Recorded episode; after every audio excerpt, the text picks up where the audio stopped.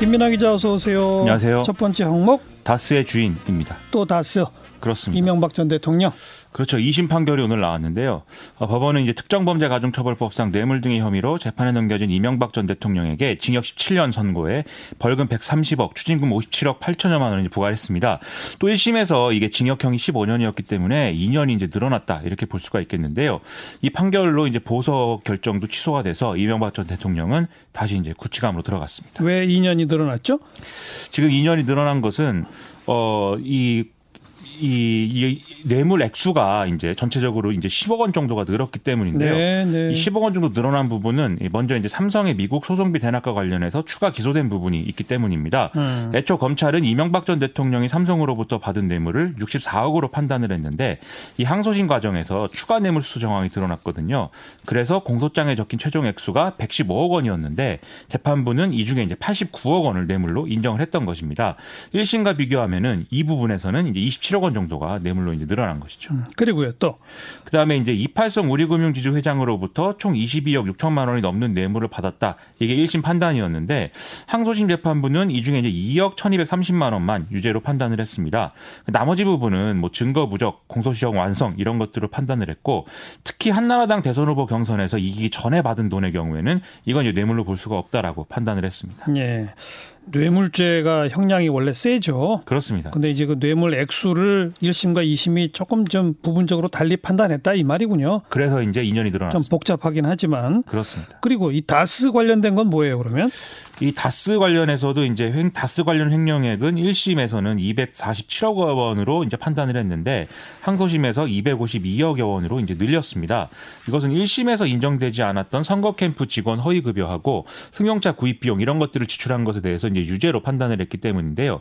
그리고 이제 2심 재판부는 다스의 실소유주가 누구인지에 대해서는 따로 밝히지 않았는데 이건 논리, 논리적으로 보면은 이 다스 실소유주는 이명박 전 대통령이라는 1심의 판단을 이제 유지했다 이렇게 볼 수가 있겠습니다. 네. 그 왜 국정원 특활비도 기소됐잖아요? 그렇습니다. 그건요. 이 국정원이 특활비를 사실상 상납했다 이 혐의에 대해서 1심 판단이 거의 유지가 되는 그런 상황이었는데요. 2008년과 2010년 김백준 전 청와대 총무기획관을 통해서 받은 4억 원은 뇌물은 성립하지 않는데 국고 손실죄를 적용할 수 있다 이렇게 봤고요. 그리고 이제 그 김희중 전 청와대 제1부속 실장을 통해서 김유롱 여사의 이제 그 보좌관 쪽으로 흘러간 걸로 의심이 되는 10만 달러에 대해서는 특가법상 뇌물 유지의 판단이 그대로 이제 유지가 됐습니다. 네. 선거 후에 이명박 전 대통령 반응이 어땠답니까? 이 선거 전에는 이름을 연호하는 지지자들하고 좀 악수도 하고 미소도 짓고 하면서 여유로운 모습들을 보였는데요.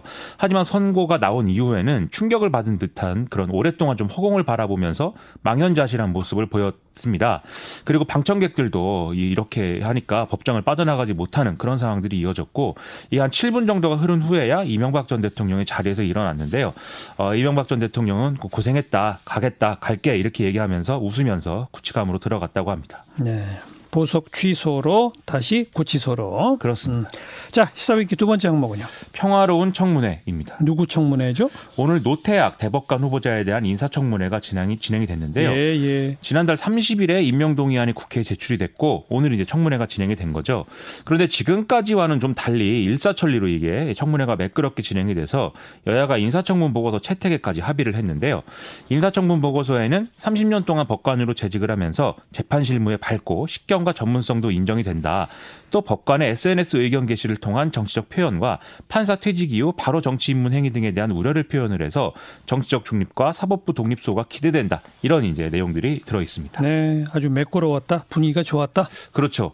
이 노태학 후보자는 인사말을 통해서 이 사법부 구성원 모두가 재판 독립이라는 헌법적 가치를 가슴 깊이 새기고 이를 침해하려는 내외부의 시도를 과감하게 배척하겠다. 이렇게 밝혔는데요.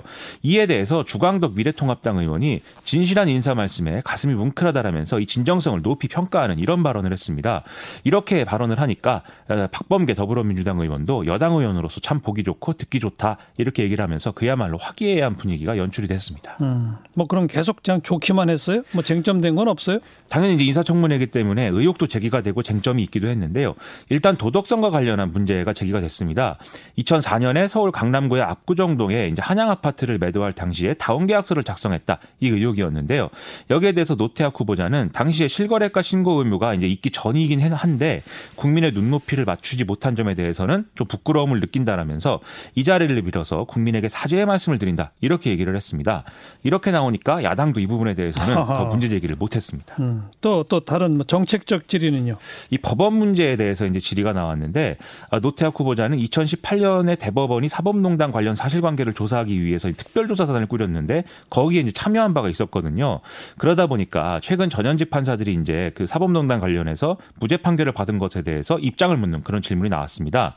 그러다 노태학 후보자는 당시 재판 거래를 시도한 흔적이 있어서 대단히 부적절한 사법행정권 남용이 확인됐다고 보는데 실제로 이 재판 거래가 이루어졌다고 보기는 어렵고 그렇다면 형사처벌을 묻기는 어렵지 않은가 하고 판단한다 이렇게 밝혔습니다. 음, 또, 또 어떤 쟁점이 있어요? 이 박주민 의원 등이 발의한 법원조직법 개정안의 골자 중에 이제 법원행정처를 없애고 사법행정위원회를 도입한다 이 대목에 대한 질문도 나왔는데요. 여기에 대해서 노태학 후보자는 이 안에 보면은 이제 그 사법행정위에 세 명의 상임위원회를 상임위원을 포함해서 비법관위원 여섯 명을 국회에서 선출하게 돼 있는데 여기에 대해서 동의하기 어렵다면서 사법행정이 다수당에 귀속될 수 있고 사법권이 국회에 이양이 돼서 상권 분립이 무너질 수 있다 이런 우려를 좀 나타냈습니다. 다만 법원행정처 폐지 자체에 대해서는 좀 적절히 국회가 판단해 달라라는 수준의 언급을 했습니다. 음. 요새 뜨거운 쟁점인 법무부의 공소장 비공개에 대해서는 뭐라고 그랬대요? 이 검찰의 공소장 공개가 피의 사실 공표가 될 수 있다는 우려에 대해서 충분히 공감한다 이렇게 얘기를 했는데요. 또 공소장 공개 시점을 재판 시작과 동시에 할 수 있도록 좀 제도를 개선해야 될 필요가 있지 않느냐 이런 이제 질의에 대해서는 여기에 대해서도 충분히 동의를 한다면서 이 형사소송법상 공판 절차 전에 특별한 사정이 없으면 소송 관련 서류는 지금도 비공개로 하는 것으로 알고 있다 이렇게 얘기를 하면서 원칙적으로 동의를 표했습니다. 네, 원칙적 동의. 그렇습니다.